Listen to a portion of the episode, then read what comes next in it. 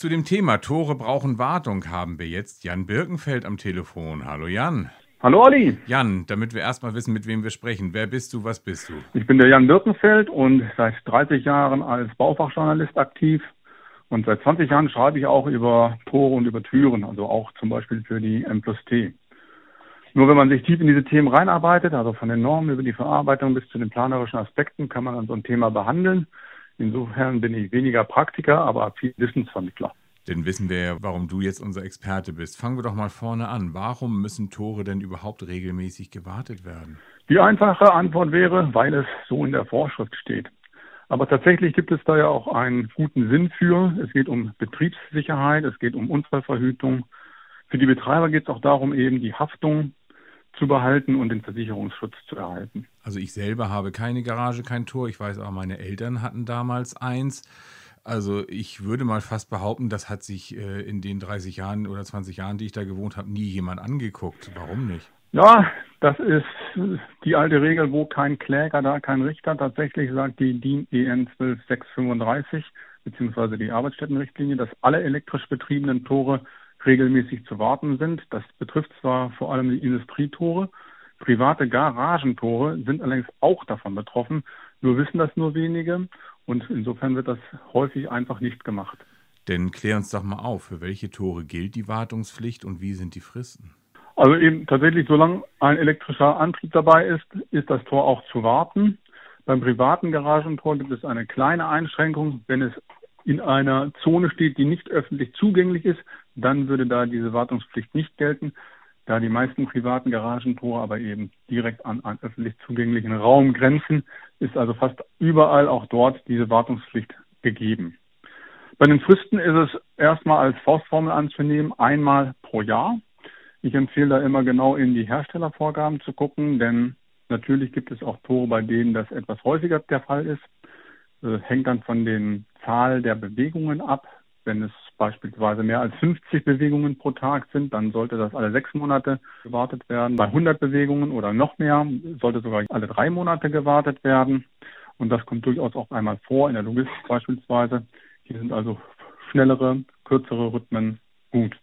Also genau in die Herstellerangaben gucken. Da steht dann auch drin, ob irgendwelche anderen Einflüsse noch eine Rolle spielen. Bei hoher Luftfeuchtigkeit beispielsweise kann es auch gut sein, dass die Fristen sinken und dann beispielsweise halbjährliche Prüfungen erforderlich sind. Und worauf muss der Torbauer dabei unbedingt achten? Das Gute ist ja, dass er ein vernünftiges Werkzeug in Häkchen in die Hand bekommt, nämlich das Prüfbuch. Das muss er dann sehr sauber abarbeiten. Wichtig ist, dass er eben jeden Schritt protokolliert und sich am Ende auch vom Auftraggeber dies bestätigen lässt, also eine gute Abnahme einholt. Gut ist auch, wenn man die Prüfzeiten sauber plant.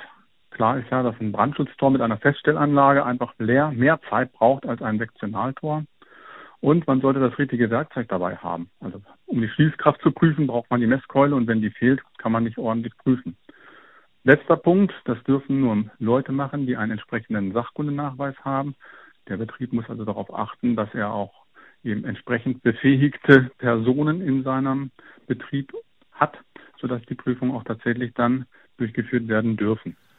Und wie helfen dabei die Torhersteller? Ja, den Herstellern ist natürlich klar, dass der Metallbauer das verbindende Glied ist zwischen ihnen und den Betreibern. Und insofern sind sie ja schon daran interessiert, auch da eine partnerschaftliche Zusammenarbeit hinzubekommen. Vielleicht zwei kleine Beispiele. Ich stelle dir ein großes Bürogebäude mit zweihundert Türen vor, die zu warten sind. Und unten beim Eingang in die Tiefgarage ist eben das eine Tor. Und wenn der Betrieb jetzt die Leute hat, die die Türen prüfen dürfen, aber nicht die Tore, dann könnte man sich beispielsweise hierzu einen Prüfer holen aus einem, von einem Herstellerbetrieb. Teckentrop bietet das beispielsweise mit regional zertifizierten Partnern an. Was auch gut ist, ist bei der Entwicklung eben mehr aufs Web zu setzen. Hier äh, entwickelt sich gerade eine Fernüberwachung, die natürlich nicht die Wartung vor Ort ersetzen kann und schon gar nicht die Instandsetzung, die aber natürlich gut dazu beitragen kann, schon im Vorfeld Daten zu erfassen und dann eben die Prüfung selbst viel zielgerichteter schon durchführen zu können. Also muss der Torbauer ja bei der Installation eigentlich gleich dann auch einen sogenannten Wartungsvertrag mit dem Kunden abschließen, oder? Das sollte er zumindest immer versuchen anzustreben. Letztendlich ist ja erst einmal der Betreiber für die Sicherheit verantwortlich. Wenn er allerdings diesen Wartungsvertrag anbietet, bietet er seinem Kunden eine Sicherheit, dass eben die Wartung auch tatsächlich regelmäßig und sauber durchgeführt wird, und sich selber verschafft er so eine Basisauslastung des Betriebes. Wenn man das dann so plant, dass das gerade in der sauren Gurkenzeit häufig ansteht, kann er damit natürlich gut seinen Betrieb eben mit Aufträgen versorgen. Super, Jan, dann danke ich dir ganz herzlich für die Infos. Dann sind wir jetzt ja rundum um die Tore informiert. Jan Birkenfeld, vielen Dank für die Infos. Vielen Dank an dich.